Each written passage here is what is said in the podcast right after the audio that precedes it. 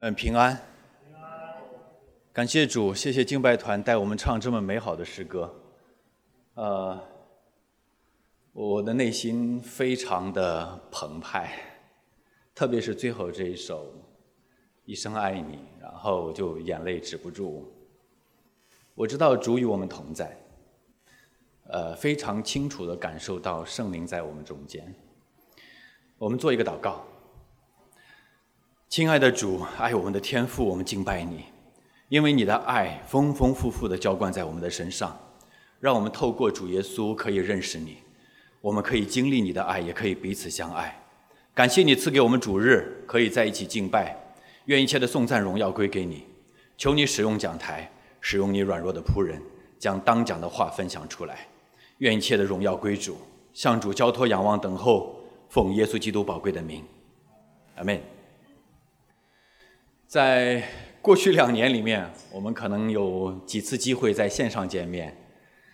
呃，在座的各位，大多数我在两年的时间里面其实是没有机会在线下跟你们见面。虽然没有见面，但我知道很多弟兄姊妹啊，特别是去年九月，呃，我感染了德尔塔病毒住院。呃，感谢弟兄姊妹对我的爱。当我感染德尔塔病毒的时候，那个时候有。就算算是变成了重症，就进到了医院。呃，中国团契给了我很多的支持和帮助，也给我为我祷告。正如你们现在所看见的，呃，我已经活着走出了医院，而且一天天康复起来。这都是神的恩典和怜悯。然后在这个过程当中，我也体会到彼此相爱。今天是六月的第四个主日，也是咱们宣道月的最后一个主日。呃。这个月我们有一个主题经文啊，一直在这个重复。呃，我在线上听了咱们前面三周的讲道，那就是约翰福音十三章的三十四到三十五节。圣经说：“我赐给你们一条新命令，乃是叫你们彼此相爱。我怎样爱你们，你们也要怎样相爱。你们若有彼此相爱的心。”众人因此就认出你们是我的门徒了。今天我们还会看另一段经文啊，我们会看这一段约翰福音，然后呢，同时我们也会看马太福音的第二十八章十八到二十一节、二十节。这两处经文不仅是我们这个宣道月的主题经文呢，更是中华基督教会的使命经文的根据了。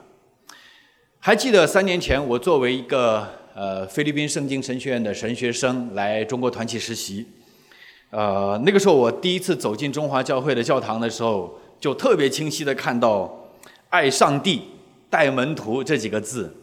当时这个这短短的六个字给我的印象和冲击力就特别的大，就深深的就印在了我的心里面。啊，我就觉得这个太美了，这个这个墙上的这个字太美了，然后。在过去两年时间里面，没有机会走进教堂，呃，我也没有，呃，早期我们是来这里录哈，我们来这录我还是个每次到，后期特别严重的时候也没办法来录了，只能在家里录。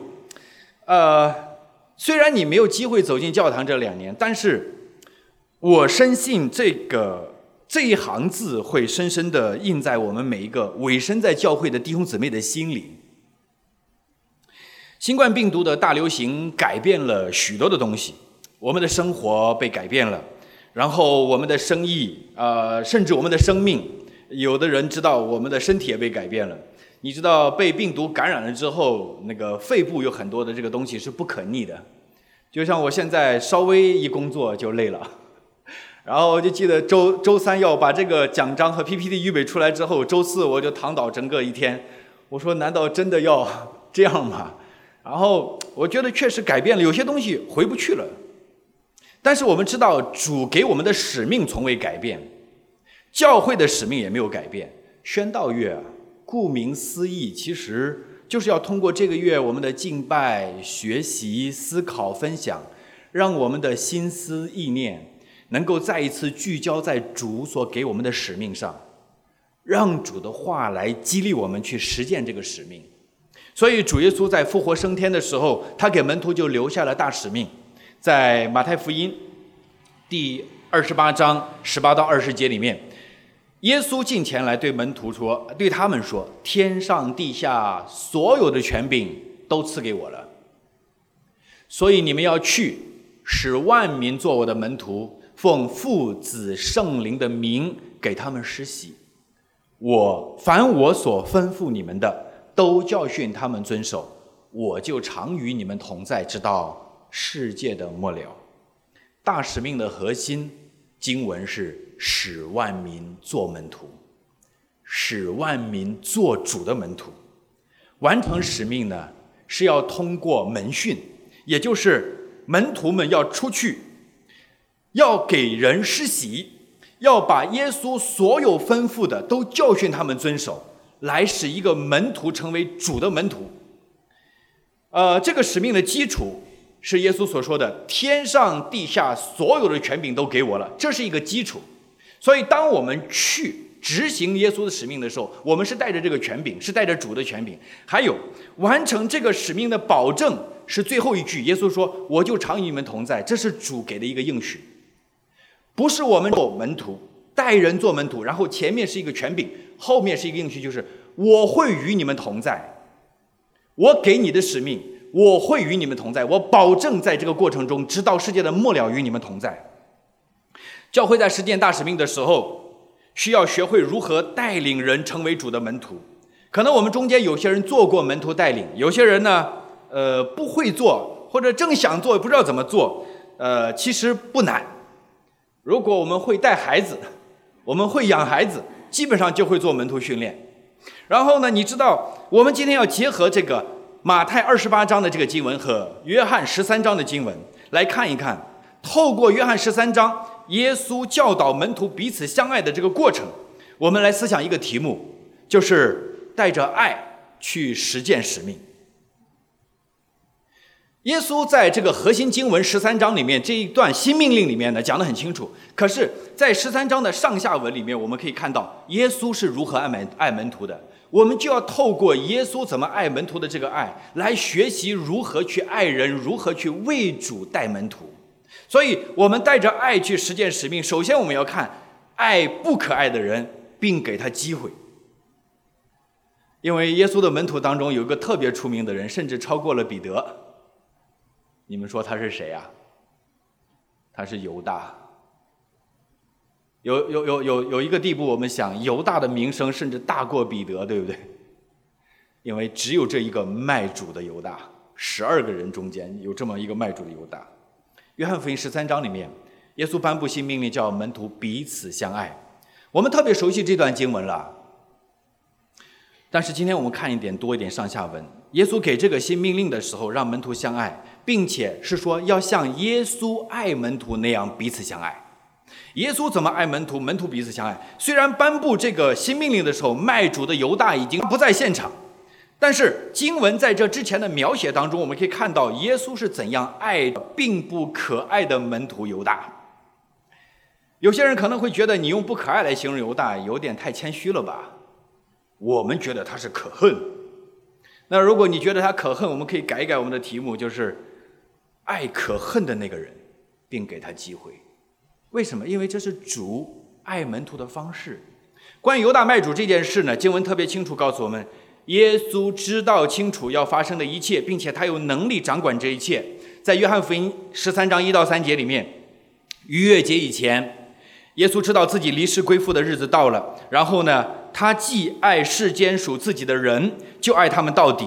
吃晚饭的时候，魔鬼已经把卖耶稣的意思放在西门的儿子犹加略人犹大心里。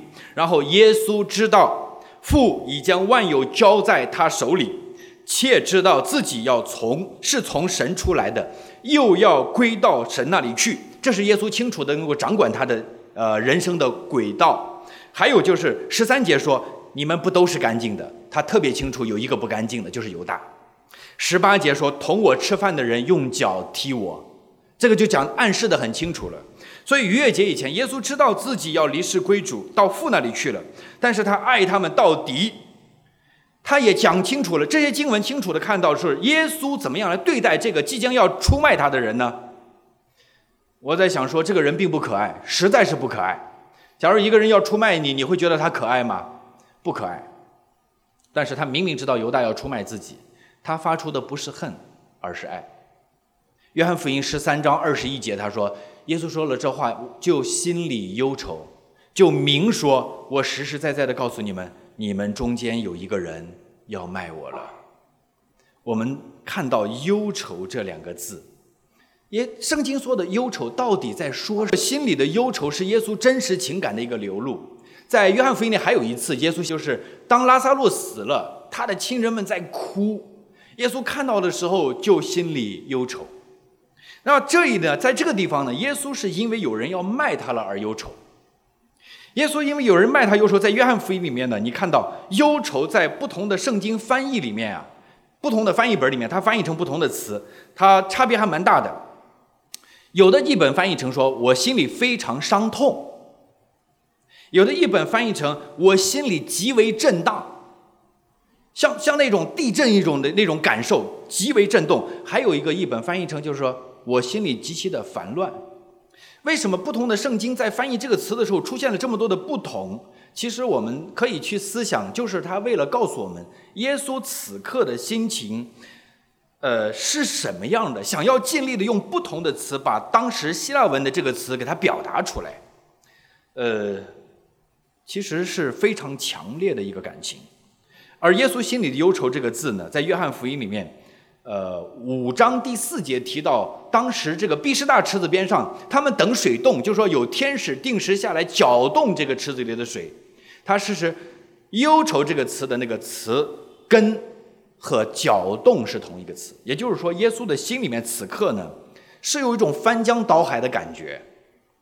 为什么被搅动？为什么伤痛？为什么会有这么强烈的震动和烦乱呢？他对卖犹大这个事儿心中感受的强烈，他不是因为怕死，更不是因为感到自己特别不幸。我们看到圣经告诉我们说，耶稣他始终掌控着这件事情。我们也看到整个事情的过程当中，耶稣一直给犹大留下了机会。他不管怎么提醒、暗示，他都是要给他机会。耶稣可让希望犹大可以回。细节里，我看到耶稣没有直接揭穿犹大，然后呢，他用暗示的话语，其实是给犹大机会，想让他回转。耶稣提醒犹大，为他洗脚，邀请他参加最后的晚餐。经文也重复记载，耶稣掰开饼以后，蘸了饼给他吃。这个动作意味着主人对客人的极高的尊重，在餐桌上。主人蘸饼给一个客人吃的时候，是一种极大的尊重。按照当时的文化，他是非常尊重犹大。但是，即将出卖他的犹大，丝毫没有要回转的意思。主耶稣到最后也没有拒绝犹大，但是我们发现犹大却拒绝了耶稣给他回转的机会。耶稣提醒犹大，然后。耶稣为什么会这样去做？我深信耶稣是在爱这一个大家都会觉得不可爱的人。耶稣为什么有这样爱的力量？其实这个对我们的挑战蛮大的。我们喜欢爱我们看得顺眼的人，我们喜欢爱我们想爱的人，那我们不太喜欢，我们甚至拒绝爱一个不可爱甚至可恨的人。耶稣给的答案。为什么能够这样爱犹大？为什么能够这样给他机会？约翰福音在三十一到三十三节就给了答案。他就说，耶稣把自己的死和神的荣耀来结合起来看，他不是盯着你和我的关系，你来我往之后呢，这个关系就破裂了，好像对可恨的人就，你知道我们这个华人有一个精神啊，特别是这个大陆的华人有个精神，就是这个阶级精神啊，就是对待这个敌人要怎么样？对待战友要怎么样？这个是一种斗争精神啊！我我们对爱我们的人，我们对着我们的亲人，我们怎么样？但是耶稣在这里却翻转了这个概念。他怎么能够去爱人？当耶稣说他的神的荣耀有关，他说这是他得荣耀的一个机会，得荣耀的一个时候，而且天父在这个世上要和神的儿子一起得荣耀。所以耶稣说：“我怎样爱你们？这个爱是一个主动的，是一个舍命的爱。不是被动的，不是特别不幸，哇，我没有办法承受，我没有办法拒绝，所以我只能咬着牙，好像我们爱一个可恨的人，就是咬着牙切着齿。那么我们发现耶稣在这里没有咬牙切齿，这个爱是源自上帝的生命力，不是来自于人自己的内部。耶稣主动的去爱，而爱的能力来源于上帝。耶稣在讲爱的同时，他也谈到死亡，就是耶稣即将得荣耀，他在这个时候要离世。当他讲到死亡离世的时候，耶稣注重的不是我要死了，我要受痛苦，而是神要得荣耀了，我要得荣耀了，可以回到天父的身边去了。死亡在耶稣的解读里面，在三十一和三十二呃三十二节经文里面，你看到死亡变成了什么？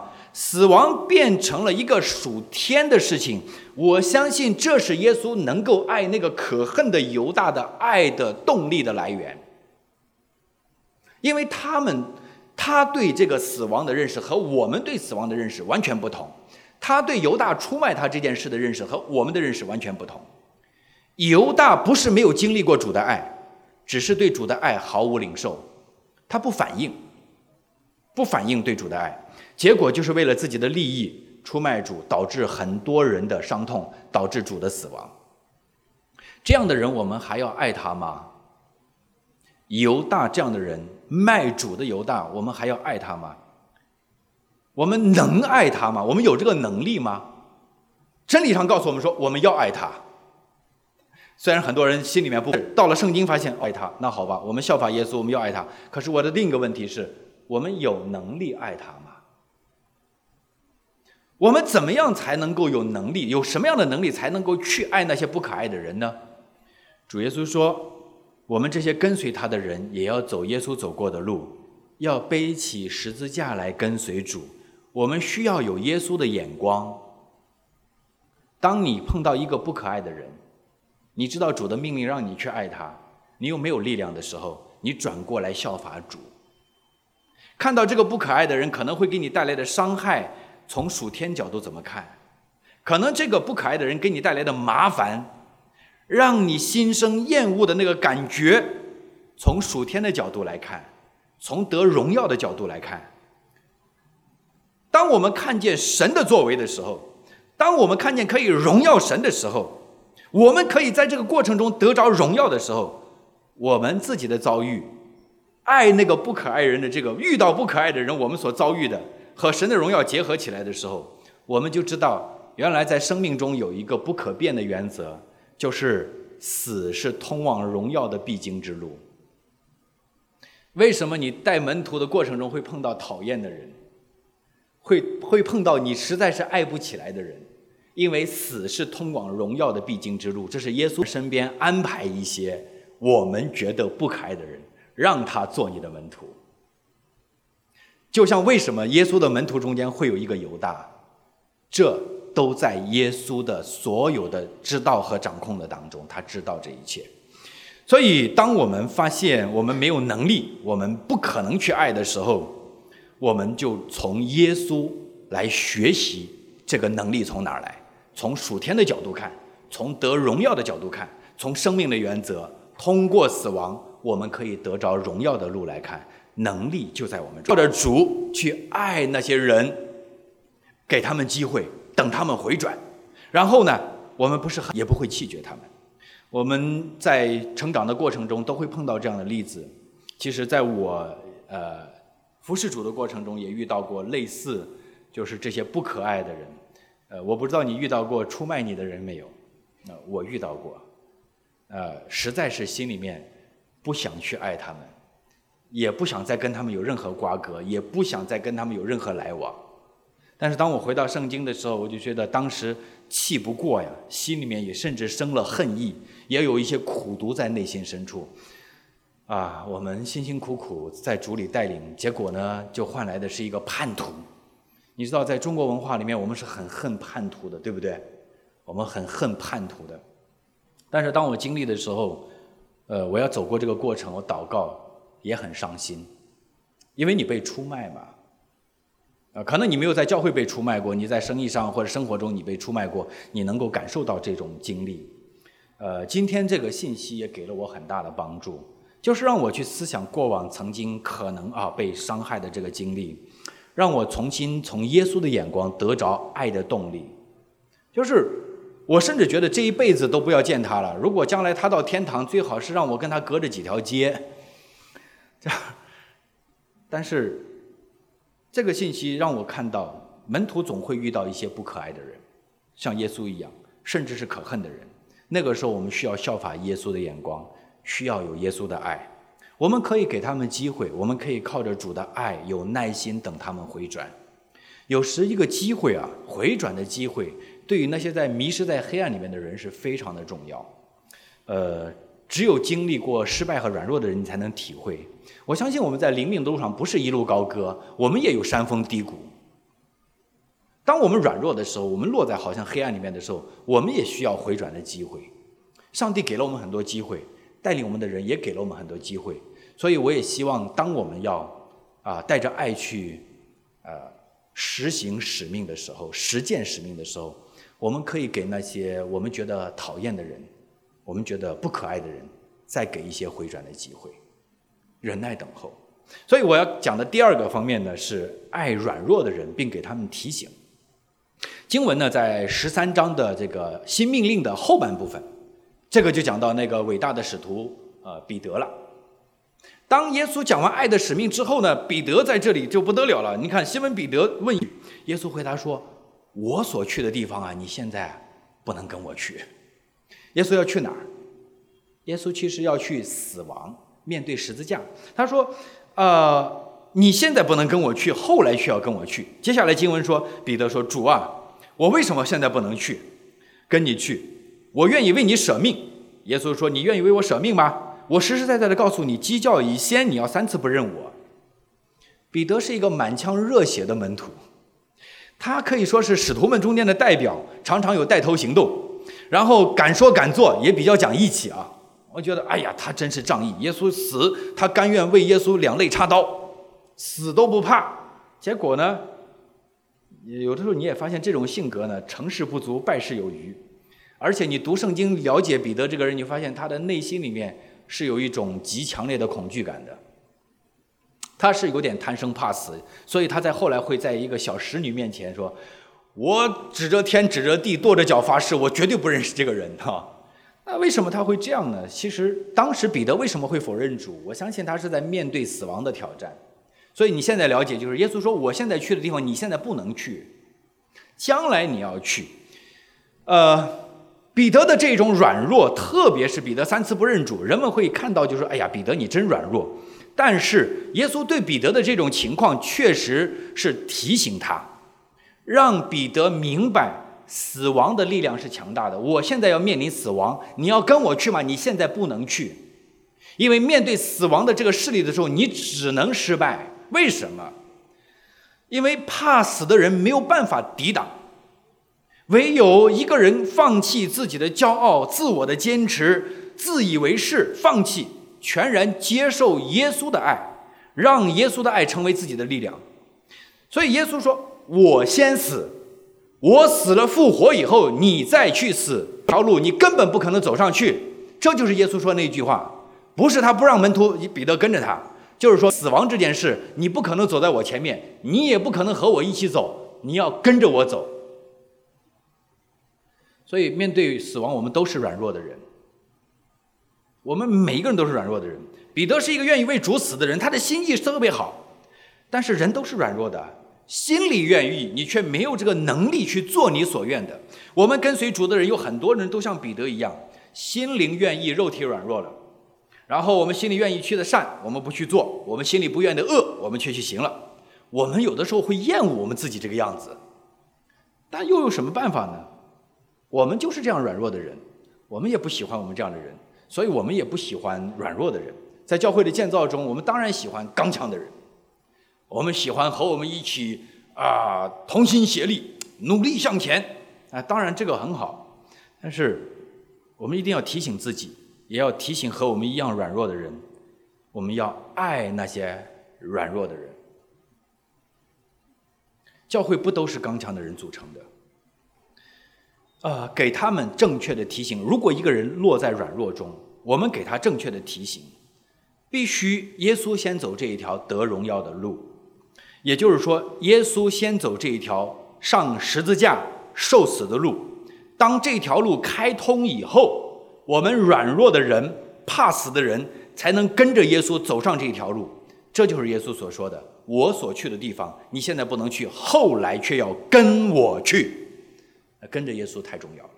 这就是让我们看到软弱的人，我们可以清醒的认识，爱是需要付代价的，爱主爱人都要付代价，甚至要舍命的。我们看十字架呢是苦难，但是耶稣看十字架受死是神的荣耀。耶稣在十字架上荣耀父神，父神也来荣耀神子。耶稣所去的地方，就是他要死的地方，也神的地方。每当耶稣彰显神的荣耀，我们发现所有的世人就跟着这个得到益处。耶稣爱这些人，特别是像彼得这样软弱的人，借着十字架的死死，使他们得生命，使人得自由，使人脱离罪和死亡的辖制。我们都知道，彼得最后是得胜了。因为他靠着主耶稣完全胜过死亡的这种恐惧，从愿意为主死到最后是敢为主死。呃，我想彼得最后愿意为主倒定十字架的勇气和能力，就是跟随主的一个很好的榜样。他绝对不是曾经在这个时候说主啊，我愿意为你死的这种血气之勇。和意气用事不是的，而是经历过主在他软弱之后的那个提醒，他看到人的软弱，放弃自我，好好跟随主走十字架的路，直到全然得胜。当基督徒活在耶稣的爱中，即便我们都是平凡的小人物，我们都是软弱的人，我们也可以活出像耶稣那样舍己爱人救人的心，让世人可以眼见天父和耶稣的荣光在我们的身上。所以在我们带领门徒的过程当中，呃，不要轻看小人物，更不要轻视软弱的人，呃，而是要爱软弱的人，给他们提醒，让他们好好的来依靠主，不看自己的软弱或者刚强，而是单单的看耶稣的爱。这个是正确的提醒，被耶稣提醒，好好来爱主。在门徒带领的过程当中，常常有一种感觉，就是这个是我自己做牧师的感觉，就是主啊，为什么我身边的人都不用力？我仿佛以利亚在山洞里面，上帝啊，你怎么只留下了我一个人在建？我怎么觉得这么辛苦？啊，为什么那么软弱？啊，曾经是这样认为的。然后后来发现，主啊，原来我也是那么软弱。为什么都是我们这样一群这么软弱的人在建教会？主啊，你为什么不把更有能力、更刚强、更伟大的人带来建教会？我也发现，确实从古到今，主就是拣选了一些软弱的、啊卑微的，来到他的教会里面来建教会。我也在问主啊，这样的人怎么能够成为你的门徒呢？还好有彼得，这样的人能够被带领出来吗？我们其实并没有一个把门徒带出来的生命力。呃，十字架的路必须耶稣亲自走过，然后我们跟耶稣，我们是效法主。我们没有办法让任何一个软弱的人变刚强，甚至我们自己的软弱，我们也没有办法变刚强。但是当我们跟耶稣的时候，耶稣说：“你一定要跟我去。”哇，这不得了啊！当我们看见只能跟耶稣后面的时候，我们就会紧紧的跟着耶稣，而且只有认识耶稣的爱、体会耶稣的爱的时候，才能在爱中走下去。这个就像约翰一书里面所说的：“我们爱是因为神仙爱我们。”呃，我就觉得在我更年年轻的时候，我现在也比较年轻啊，在更年轻的时候，在教会里带门徒。我那个时候就觉得我有点像那个摩西在埃及的时候的脾气，我也不知道有多少无辜的羊就死在了我的手下，因为一看他一个不顺眼，一看他一个很软弱，就想把他踢出队伍。但是后来就觉得，主让我越来越多的经历软弱。当然，你们都知道，我最近经历的最大的一个软弱，就是我去了医院嘛。我现在连讲话的力气都，讲话的力气都不够。但是，当我跟主对话，我甚至跟主在纠结，我就一直在问：为什么是我？我身边这么多人，就在家发烧几天，他们就过去了。我就按照他们的经验，在家发烧几天，等啊等啊，然后我就过不去呢。现在我明白了，神的能力在软弱的人身上显得完全。我更软弱的时候，我在教会里服侍的时候，才发现神使用软弱的人显明他的能力，让软弱的人在他的爱中和能力中被刚强起来，不是透过我，而是使用我之后神的能力来做。这个是我自己在这个切身的生命经历当中我能够体会的。想想彼得经历了三次不认主之后，软弱到了极点。羞愧的在一边哭泣的时候，我仿佛又听见主说：“撒旦要用筛子筛你，他想要得着你，但是你回头以后要兼顾众人。我们软弱了没有关系，我们也是软弱的人，我们被爱，所以我们也会爱软弱的人。每一个人被爱、被提醒的时候。”心被恩感就刚强起来，身体还是软弱的，但灵里刚强起来。这个对于带门徒来说太重要了。我要讲第三个方面，就是爱你所爱的人，并给他支援。呃，我们讲完了不可爱的，我们讲完了软弱的，好，我们现在讲一讲积极的。教会里面还有一群人非常非常宝贝可爱，就像使徒约翰一样。他在那个最后的餐桌上，就就是靠在耶稣的胸膛上。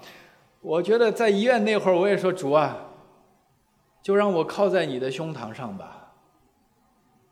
真的就感觉就是软弱了以后，就是主啊你的，我也知道你是爱我，让我经历更多的爱。所以约翰福音十三章二十三到二十五节，一个门徒是耶稣所爱的，侧身挨进耶稣的怀里。西门彼得点头对他说。你告诉我们，主指着谁说的？看起来彼得还要透过他问主啊。然后呢，经文说，那门徒便顺势靠着耶稣的胸膛问他说：“主啊，是谁呢？”哎呀，我特别羡慕这种和主的关系。主啊，是谁呢？我其实我不太在乎是谁，我就在乎我能够跟主这样讲话，我就在乎我跟主能够这么亲近。然后你知道，约翰作为爱主的门徒的代表。他也是在第一世纪活得最久的一个使徒，圣经也形容他是主所爱的那个门徒。耶稣在十字架上会把自己的母亲托付给约翰，然后根据经文，我们知道这位主所爱的门徒参加了最后的晚餐。他的特色呢，就是靠在主的怀里，从主亲自得到一个呃启示，知道谁要出去卖主。约翰福音十九章里面可以看到，使徒约翰见证主被钉十字架，知道你看再往后看。同时受到了耶稣所托付照顾母亲的这个呃责任。第二十章的时候，他约翰和彼得一起跑去看了空坟墓。呃，约翰福音二十一章里面，约翰先认出复活的主。同时呢，当约翰福音最后一章的时候，好像耶稣说我要让他等到我来的时候，也是指的他。那更是写约翰福音的这一位使徒。从这些细节里，我们可以看到，他代表的正是历史历代真正见证耶稣的人。这些可爱的人是历世历代能够真正为主耶稣做见证的人，那你就知道了，他代表我们爱主的人，他代表我们教会中爱主的人，他代表我们身边可能不在我们教会当中，可能不在我们这里聚会，但是他们在千千万万的合场当中的人，他们是可爱的人。这些人主耶稣所爱，也是我们所爱的人。主耶稣的胸膛给耶稣靠着。可以看出耶稣和他所爱的门徒的一种关系，这种爱里面充满了信任和支援。呃，从前两周的宣教施工报告里边，我看到许多可爱的人，他们在不同的地区。如果不是这样报告，我根本不知道他们还在跨文化的里面，他们还在更艰苦的环境里面。因为你可能想象会有这样的人，但你不能这么具体的看见了解。我看到这些人的时候，我就发现有很多可爱的人，在不同的区域，在不同的族群和文化里面，他们为主做见证，他们是可爱的，也应该是我们所爱的，他们应该被我们爱。我们爱这些人，然后我们也竭尽全力，可爱的人提供支援。他们有什么需要的时候，无论是属灵上的带导，还是物质上，还是生活上，还是往来上，基督的团契里的这些支援，我们全都可以竭尽全力的来。就像主的胸膛给约翰靠着，他问耶稣，耶稣就告诉他：“你有什么需要，你问我，我就告诉你，我就提供我能够的有的帮助。”我我们我们可以为我们可以为这些人做奉献，我们可以为我们教会的宣道做奉献。我看到去年好像咱们的预算是一千一百五十五万，大概是这样。但是呃，去年的宣道奉献并没有达到预算的金额，而今年呢，好像是一千一百五十万，呃，一千五百五十万，一千五百五十万。然后这是今年的一个目标，可是今年到现在已经差不多过去一半了。然后我相信，呃，在未来这半年的时间里面，弟兄姊妹们经过宣道业的学习，了解主的心，在宣道基金上能够更加竭尽全力。因为我们可能没有机会去到那些啊偏远的地区和族群当中，但是我真的能够体会到，在异国他乡，甚至在跨文化的环境里面，是多么需要支援。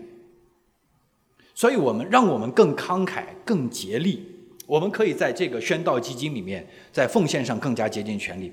除了在金钱的奉献之外呢，我们也可以试着去认领一些教会在关心的宣教士。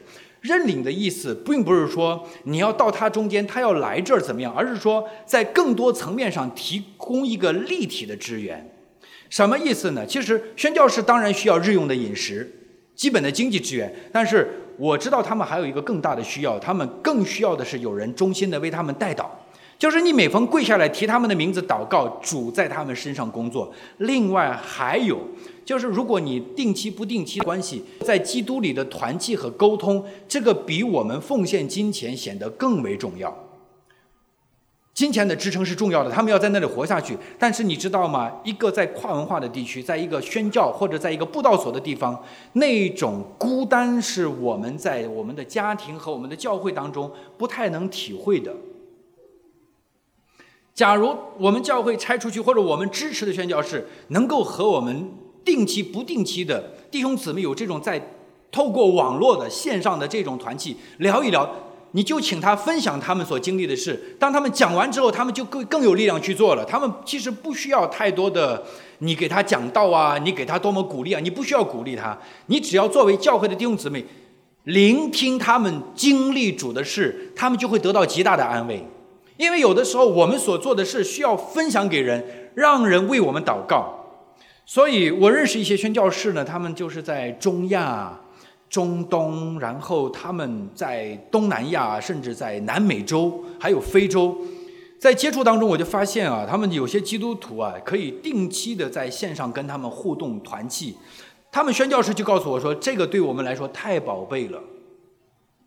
可能有的时候弟兄姊妹觉得，哎，那是我们教会的事，那是我们宣道部的事，呃，我们只要奉献钱就够了。其实完全不够，就是我们每一个人都可以尽上我们的力量啊。对于在前线的宣教士。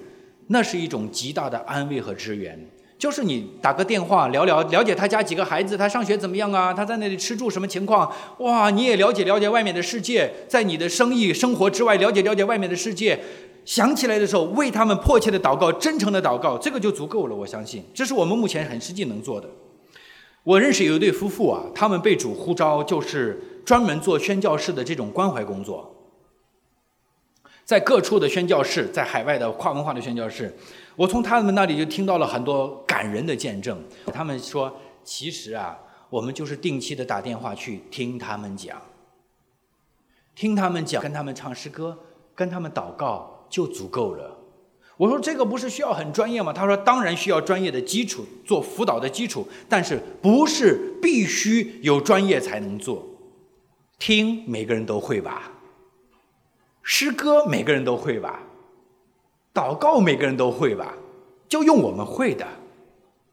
所以，当我听到了以后，我也觉得，哎呀，预备这篇讲道的时候，我就想，我要把这个信息带给我们中国团契的弟兄姊妹，或者，我们除了宣道基金的奉献以外，我们也真的可以把这些曾经在我们屏幕上出现过的人，更深的了解他们一点。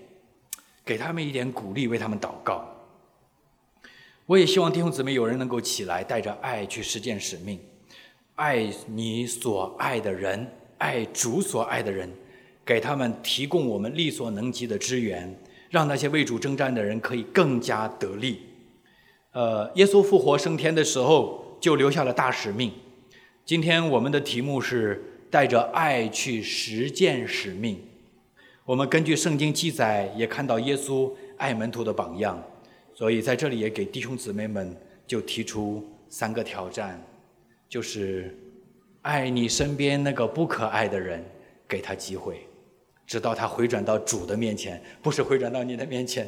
然后爱你身边那个已经软弱的弟兄姊妹，可能他不来聚会了，可能他经历了什么，我们不知道，他真的软弱了。可是他曾经坐在你旁边的椅子上，你想到他了，给他提醒，告诉他主仍然爱他。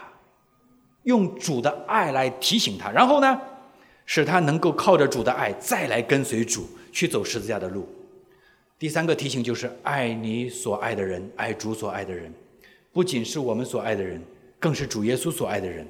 让我让他们在宣教的前线无后顾之忧。请弟兄姊妹按照你心里的感，圣灵怎么感动你，你就怎么竭尽全力的去实践主的使命。让我们一起来祷告。慈爱的天父，感谢你，借着你的爱子耶稣基督在复活升天的时候赐下大使命，也更给我们爱的新命令。